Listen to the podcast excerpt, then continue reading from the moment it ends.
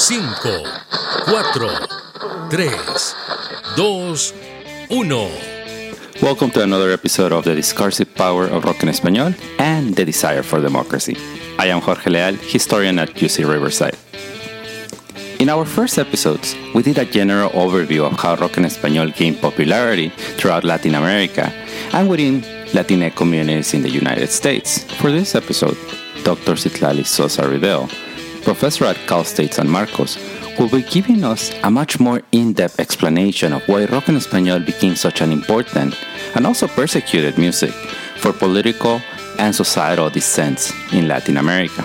In addition, we will hear another great song by the students of Miramonte Elementary School in South Los Angeles. So let's listen in. I'm Citlali Sosa and I'm your host. In this podcast, I want to talk about how Rock en Español became a creative space in Latin America. Why specifically did it become that way, and what was the background of how it was created in Latin America?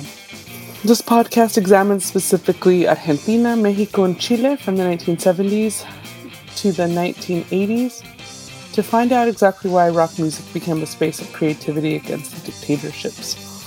And also, I want to suggest, even that in the 1960s, there's the the precursor um, for thinking about how rock and uh, hippie culture became synonymous with a subversive element in their cultures. So I want to point out that one of the reasons why rock en español was such a source of contention in Latin America was that it was often associated with the United States. Now, this is also clear for rock music in English, but also rock en español, even if transformed into Spanish, it still had the association of the United States. In the United States, in the 1960s and in the 1970s, was associated with the peace movement, the civil rights movement, environmental movements, uh, developing feminism and queer rights movements, uh, as well as the steps to legalize uh, contraception and abortion, divorce, homosexuality. And all of these things frightened the conservative groups of Latin America who saw these kinds of greater freedoms as in the United States as being uh, a challenge to the political conservatives and as more about self fulfillment in a very individualistic and selfish way rather than in the way that in the United States we understand these as personal fulfillment and independence, right? I mean, of course, there are challenges in, in the conservative world here in the United States as well.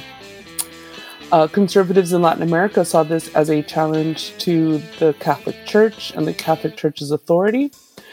And yet, many of the more younger college educated liberals uh, were not necessarily as concerned or, or very much were supportive of these ideas because they too increasingly questioned the traditional role of marriage in Latin American society and the nuclear family.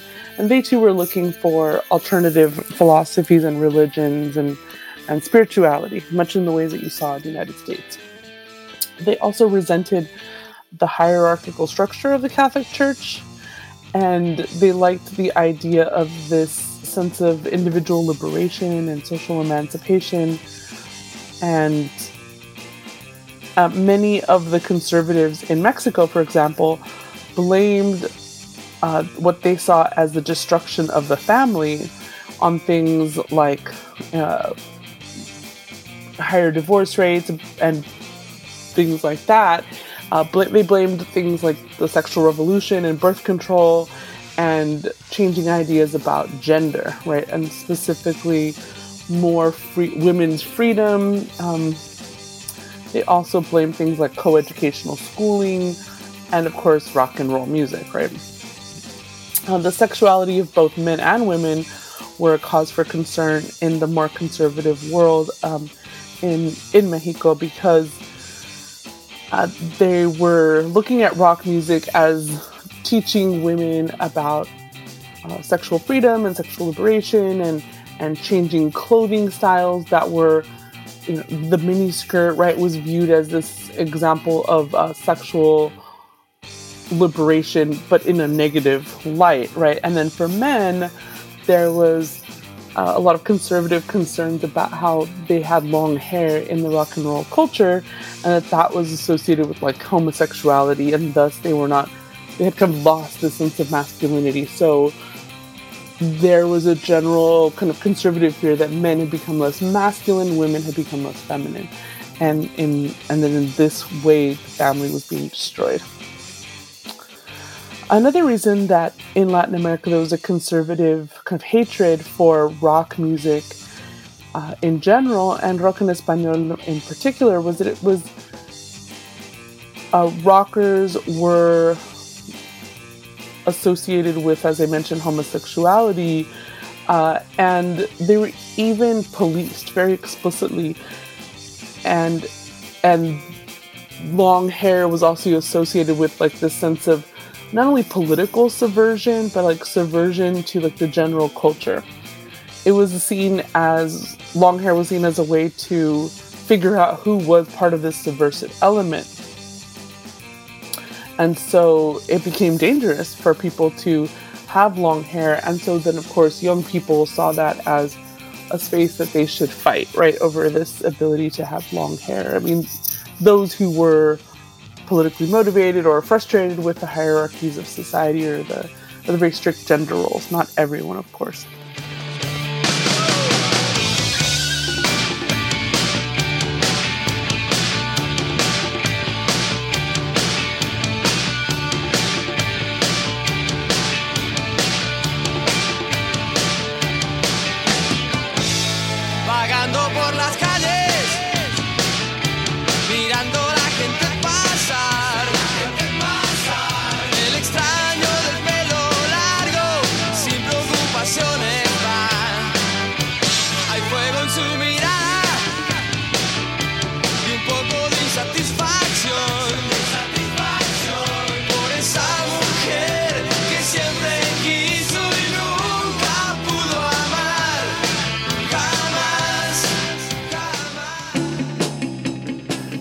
America, there was a general panic about the idea of the family, of masculinity, and also the fading role of patriarchal authority.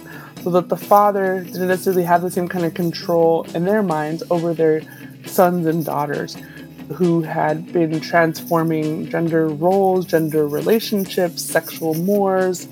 Uh, and so throughout the world, really, in the 1960s and 1970s, there was this transnational youth counterculture that we know of very well in the United States, but it was very much at odds with a lot of conservative spaces who uh, placed value on things like uh, sobriety and they viewed drugs as being what was leading to all of these changes. Uh, they highlighted this need for respectability, and these youth countercultures uh, directly challenged these ideas of respectability politics and of um, sobriety and of traditional religion and hierarchical religion and of traditional masculinity and femininity. Um, and so they were really, in many ways, trying to challenge the status quo. And the conservative world saw that explicitly as an attack uh, on the status quo, and they were frustrated and they blamed rock music in general. So, uh, and in, in Argentina, for example, right wing sectors linked youth to drug abuse, and and uh, and that made them open to becoming left wing subversives, and that they were deviants, and so that they had to be looked at in a specifically suspicious way. And keep in mind too that there were changing legislation surrounding narcotics uh, in in these countries in Latin America, and that also meant that there was greater fears about these changing um, policing of narcotics. And so, the police and the conservatives and the military argued that rockers and political militants were, in their minds, challenging not just gender roles, but in this way, the entire nation, right? Because the gender roles were seen as the bedrock of the family, and the family was the bedrock of the nation. Uh, so what began as rock culture in Latin America by young, you know, group of bohemian men, young men, um, really evolved into a much larger uh, community event, right? So that things like the mini skirt um, and for women and long hair for men ultimately became this transformational space, right? Where unconventional clothing then became a way for people to create an identity, and that identity uh, became associated with a love for uh, rock en español or rock music, and they would meet together in these spaces of music and write music together or listen to music together. And so from there, communities were developed. And thus, this community development created the possibility of multiple spaces for challenging, uh, you know, the, the hierarchy of society, the status quo, but also the developing military dictatorships. Uh, in Argentina, for example, uh, young men there too, much like Mexico, were also uh, criticized and harassed and policed and uh, detained for having long hair. And many of the ways in which they were talked about by the, in the newspapers and by letters written in uh, was that they were um, that they were gay, right? So there were very clear homophobic ideas uh, and intense that, that would lead to you know months of intense policing and civilian raids, uh, and in even in lifestyle magazines, ones that weren't necessarily politically motivated, they would talk about how the hippies in Argentina uh, were also, you know, they kind of use the same terms that were used in the United States, such as hippies, uh, also used in Mexico. Um, but they would also call them rockers, um, and they would complain very explicitly about how the long-haired hippies and rockers were a a threat to Argentinian society because of their alleged homosexuality, and that they were also associated with uh, drugs, specifically. In one of the letters is mentioned their smoking of marijuana, uh, and this is repeatedly brought up. We see this in the in these letters written to this lifestyle magazine called Siete um, about how men having long hair meant that they was leading them into dressing like women. They called them cross dressers, and that this non traditional clothing was causing all kinds of problems in the larger society and, and changing gender relations in a way that was um, kind of causing chaos everywhere and challenging the clear cut gender roles of the past in which women had been uh, staying at home and men had been the breadwinner. And this was actually happening for a number of reasons in society that weren't necessarily related to the rise of rock music. And there were a lot of demands in the 1960s for uh, young women from both the middle and working classes to change uh, and to work in the workforce because of uh, pressure, monetary pressure, but also because there were they were remaining longer in the educational system, and this made it possible for them to become part of the labor market. And then, when they became part of the labor market, they were able to also be a part of the leisure society, right? Because they could afford to do so. And in this way, young people were able to start experimenting with a lot of new uh, society, like ways of interacting with each other, right? So there were the development of new uh, courtship conventions or you know dating conventions. Uh, there was much more public acceptance of premarital sex and marrying at older ages, right, rather than very young, right? 17, 18, right? So the, the, the age limit can be moved back. Uh, and we could, and there, what we see in this era is a collective yearning for change among younger people that wasn't necessarily politically motivated, uh, but that did challenge earlier forms of, of gender roles, but also patriarchal power in which the fathers of these families could control their young, their, you know, their young men and women of their children. Right? And so both young men and young women were challenging their parental, their father's authority, and by changing the way that they engaged in leisure culture, in dating rituals, Uh, and think about leisure culture as things like dancing or going to the movies or, or uh, driving around, cruising, right? Things like this. Parties, uh, hanging out in uh, situations that involved both men and women, right? Before this, you had a lot of, of expectation that women could only spend time with women and without um, any kind of uh, you know somebody watching them right? Either a parent figure or uh, there was a lot of more cloistering of women especially among the elite. But in this period we see with the development of like leisure culture in latin america that uh, women and men are able to interact in more um, you know in public right together without any but anybody really watching them. And speaking of women in rock en español in this episode, we would like to showcase the performance of the students in the music program at the Miramonte School in South Los Angeles. They are young and very talented. Here they are with their own rendition of Julieta Venegas' Eres para mí. Let's check this out.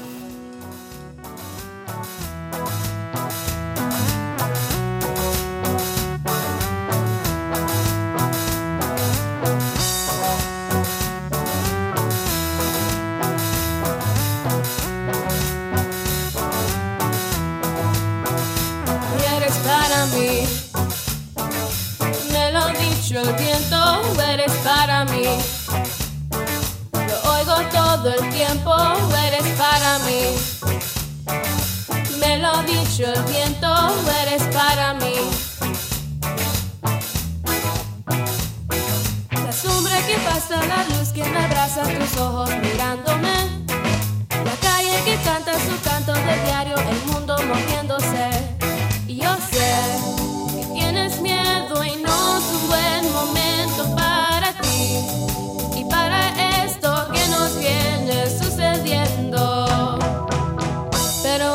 Mí el viento, eres para mí. Lo oigo todo el tiempo, eres para mí. Me lo ha dicho el viento, eres para mí. El espejo que da su reflejo en todo lo pinta tal como es.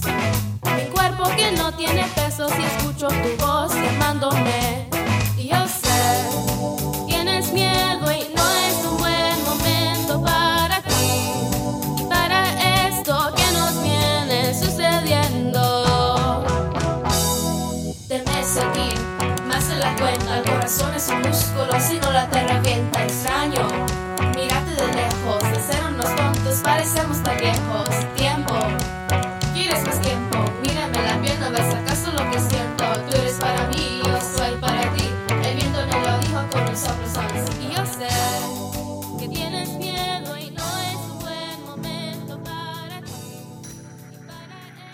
So, rock music becomes a space for young people to challenge their parents, earlier identities, and increasingly as society becomes more constricted by the growing uh, authoritarianism, rock music also becomes a place for them to challenge uh, authoritarianism in their political system, this kind of general authoritarian culture in Latin America.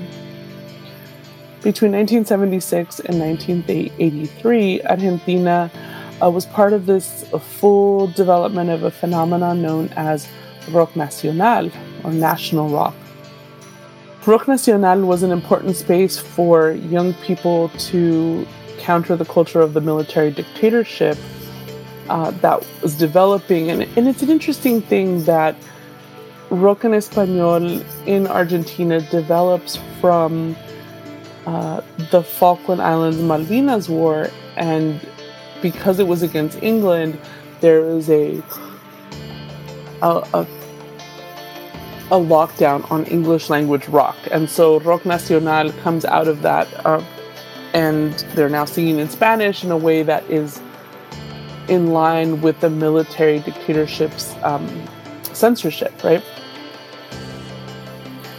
And in an ironic way, even as there's this censorship of English rock, the rise of the Spanish rock or national rock or rock nacional, or uh, as we're calling it in the podcast as well, rock en español.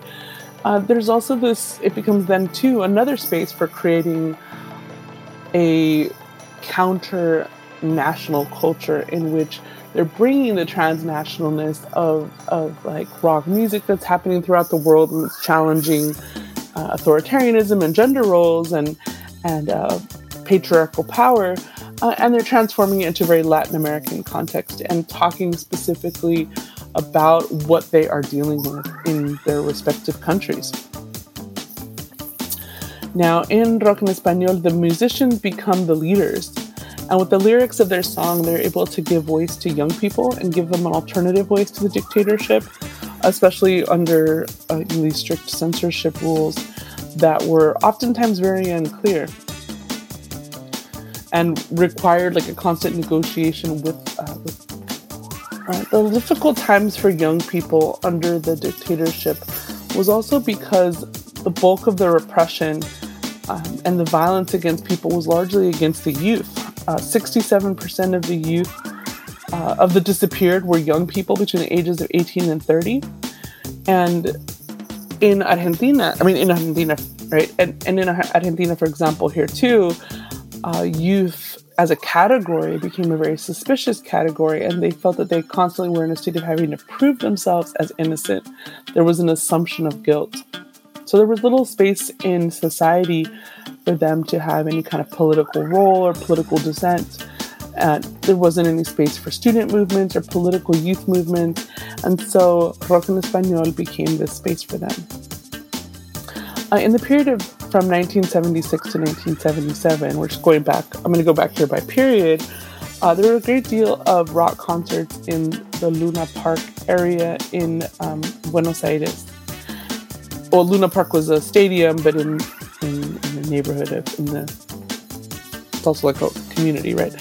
And it was the biggest covered stadium in the country of Buenos in, in Argentina, and it had a capacity of 15,000 people and anywhere from one or two a month. Uh, there were events held once or twice a month, and these concerts uh, became a space for people to get together. Right, and there were also, too, of course, many smaller spaces around the city of Buenos Aires in which people joined together and listened to rock music. Now, because the dictatorship believed that this rock en español movement, like the English one, was linked to this idea of subversiveness, the military dictatorship explicitly made statements in their newspapers saying that the young people were doing drugs and they were engaging in extreme um, exaltation of the senses. So they were like, it, you know, experiencing things uh, in a heavy, in a serious way. Um, and they were talking about how they were promiscuous and that all of these things made them into potential uh, guerrilleros or fighters, right, or people who would fight against the government. And so then they, uh, the military dictatorship began a campaign against these concerts. Uh, they would do things like throw tear gas bombs or stink bombs into the theaters in which the concerts were being held. And they even uh, began escalating to the point of rounding up people by the hundreds and detaining them for police checks before and after every concert. And ultimately, the owners of the concert halls were advised by the dictatorship not to even let anybody have any rock concerts. So by 1977, a number of bands had actually broken up, and musicians were either forced to stop playing music or or go abroad and leave the country in order to uh, play music, right, or, or, feel safe. There was really any uh, an impossibility of putting together any concerts until 1979 when there was a new leadership uh, in the military um, junta or the dictatorship. And there was a new wave of uh, rock en español leadership too, right, with the Argentinian bands um, Almendra and Serú Girán, which was led by Charly García. Uh, rock en español concerts begin again, and the repression also uh, grew in size as well. Even as the rock concerts were able to fill bigger stadiums Uh, for example, like they filled the stadium called Palermo, it was 60,000 people. Um, but by 1981, Argentinian military hardliners were uh, gearing up for the fight against the English um, with the Malvinas and the Falkland Islands War. And then they uh, really cracked down right on, on any kind of English rock. And so, again, this really um, leads to a flowering of Spanish language rock here. Now, according to historian Eric Zolov, it's an important thing that historians do to challenge the way that we think of, of Mexico in this in this similar time period. Now, we we do understand like the PRI or the PRI as a kind of dictatorship, right? But because it has this strange uh, relationship to the United States and to didn't have like a military dictatorship in the way that we look at, say, the Southern Cone. But that didn't mean that they weren't engaging in their own dirty war, right? Or in this case, a number of dirty wars. So I want us to think now about, about Mexico here because they did have a number of dark episodes of violence, both in the cities and in the countryside. But in the but the one we often forget about, and um, because we think about things like Tlatelolco, is that there was a great deal of low intensity conflict in the countryside.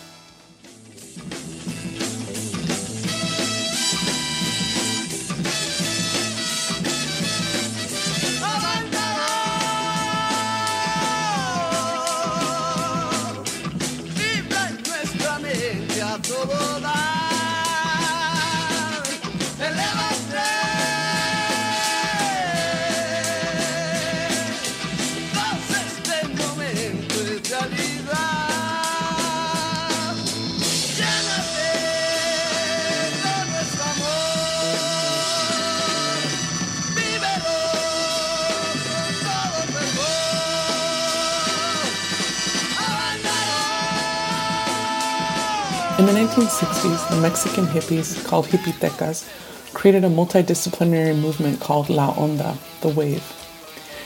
And in accordance with their hippie values, they advocated for change against the PRI, the PRI. After a number of government episodes of banning music and musicals and events throughout Mexico, as well as the two major sporting events in which the PRI, the PRI, hosted events to show their modern image or pers- you know modern way in which they wanted to show the world who they were. Uh, the 1970 FIFA World Cup and the 1968 Summer Olympics.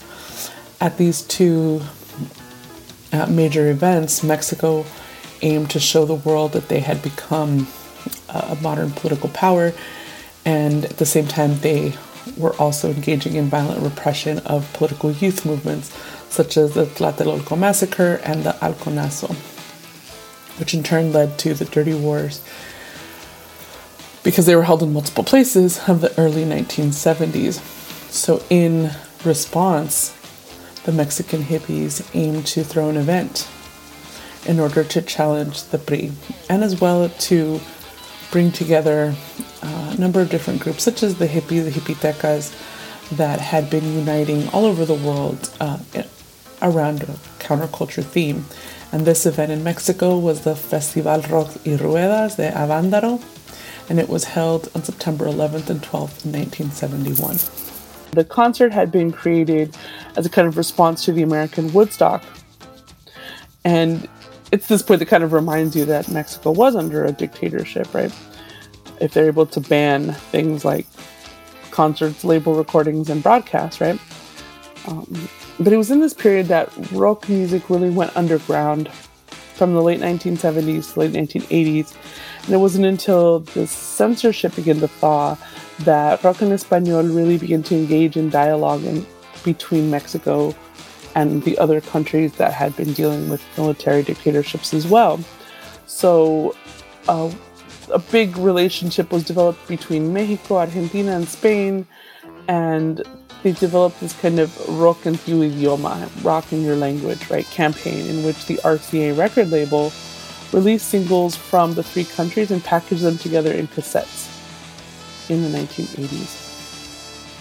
Now, a full fledged rock movement began in 1985 in Mexico City with the creation of, of, um, of a venue called Rockotitlán, um, as well as a cult radio station called Rock 101, uh, and even to the rise of music videos and concerts on MTV.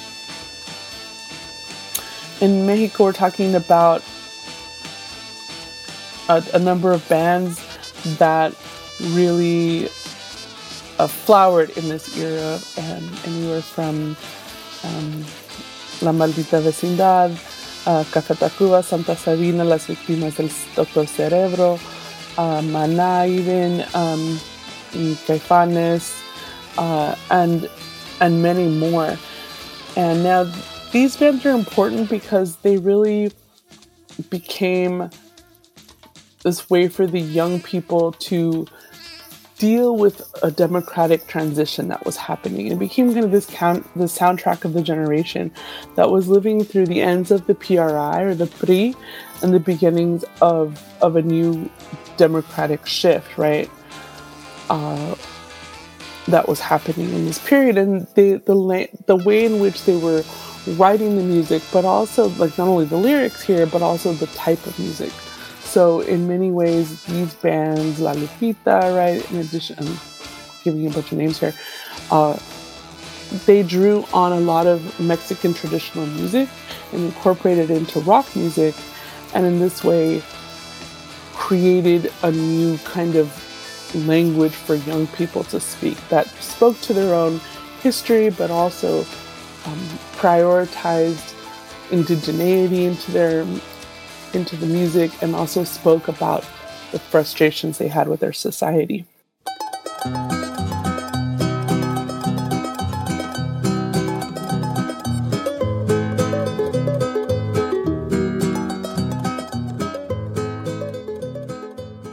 In Chile, Salvador Allende's Socialist Party had uh, the, the music of a Nueva Canción was a significant, uh, put, put a significant political role in this, in this, um, in the party and in the government that ensued, uh, which was a type of folk music that uh, had developed as a way to criticize the way in which like the poor and the working class and the and indigenous people were treated and and also to kind of revive indigenous traditions, right?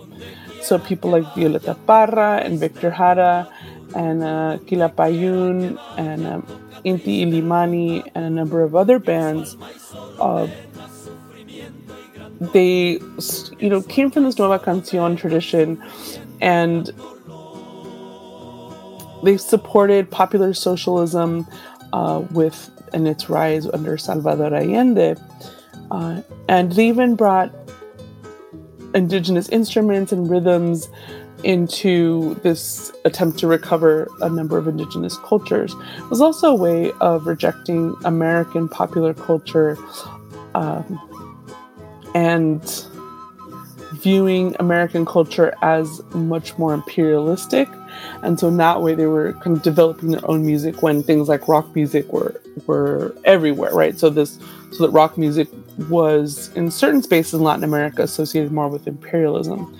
Uh, this Nueva Canción music in Chile was also viewed as a challenge to the Latin American elites who dismissed indigenous culture and were fans of, of uh, like world music and pop music and things like that. Indigenous, these indigenous um, traditions that they developed uh, in Nueva Canción uh, were, was um, overthrown when the military coup in Chile on September 11th, 1973, in which the ousting of Salvador Allende's government and those who sympathized with it, when the military declared war on Nueva Canción, right?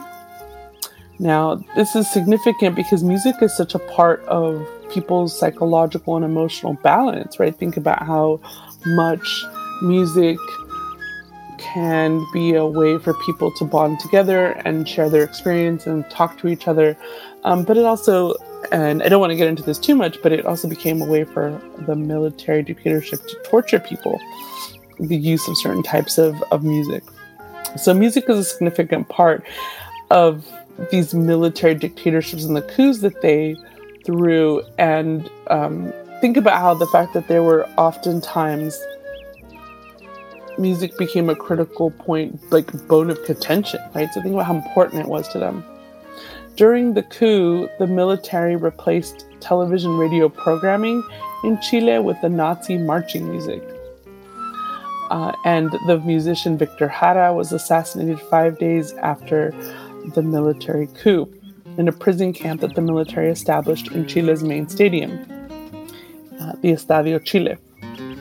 Now, two of the most famous Nueva Canción bands happened to be touring outside of Chile at the time of the coup uh, Quilapayún and Inti Illimani, and they actually ended up remaining in exile for years. Um, and from the start of the military dictatorship, Nueva Canción was outlawed in Chile. And while musicians did try to continue to play their music, either be underground or through um, because they were in exile, uh, they weren't largely able to play the music until the aftermath of the coup. And their music, they were doing it in the aftermath of the coup. And because they were in exile, many of them, their music took on new meaning. It was a form of protest for the exiles uh, and a way to talk about the new military dictatorship. So many, in many ways, the Nueva Canción became a way for people in exile, right, to remember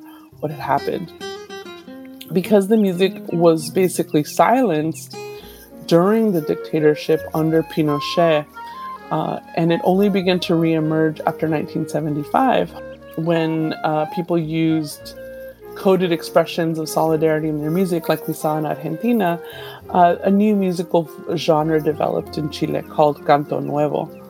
Uh, like Nueva Canción, it incorporated the use of um, folkloric music and indigenous music, but Canto Nuevo uh, also used electric instruments like guitars and keyboards and drum kits, like we see in rock en español. Uh, and it was influenced as well by Nueva Trova from Cuba.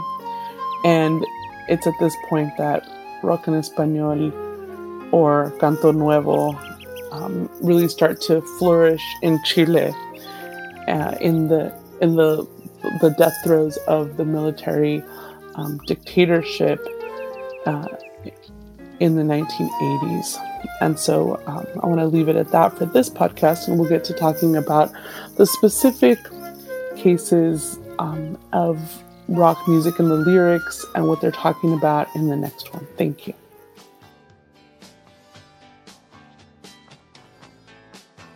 Gracias a la profesora Sosa Riddell for her very insightful contributions today. Well, in this episode, we heard a version of Julieta Venegas, Eres para mí, performed by the students of Miramonte Music Program, based in the Miramonte Elementary School in South Los Angeles.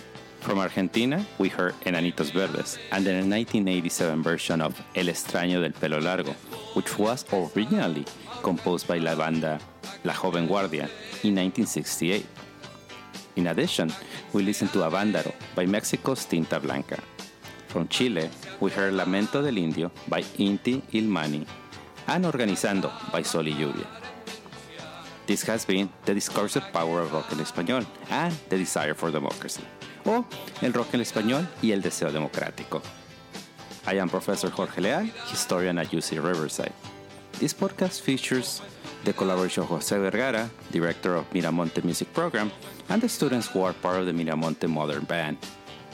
We're very thankful for the support of the University of California Humanities Research Institute. This project is also supported in part by the University of California Office of the President, MRPI funding, M21 PR 3286. Until next time, hasta la próxima.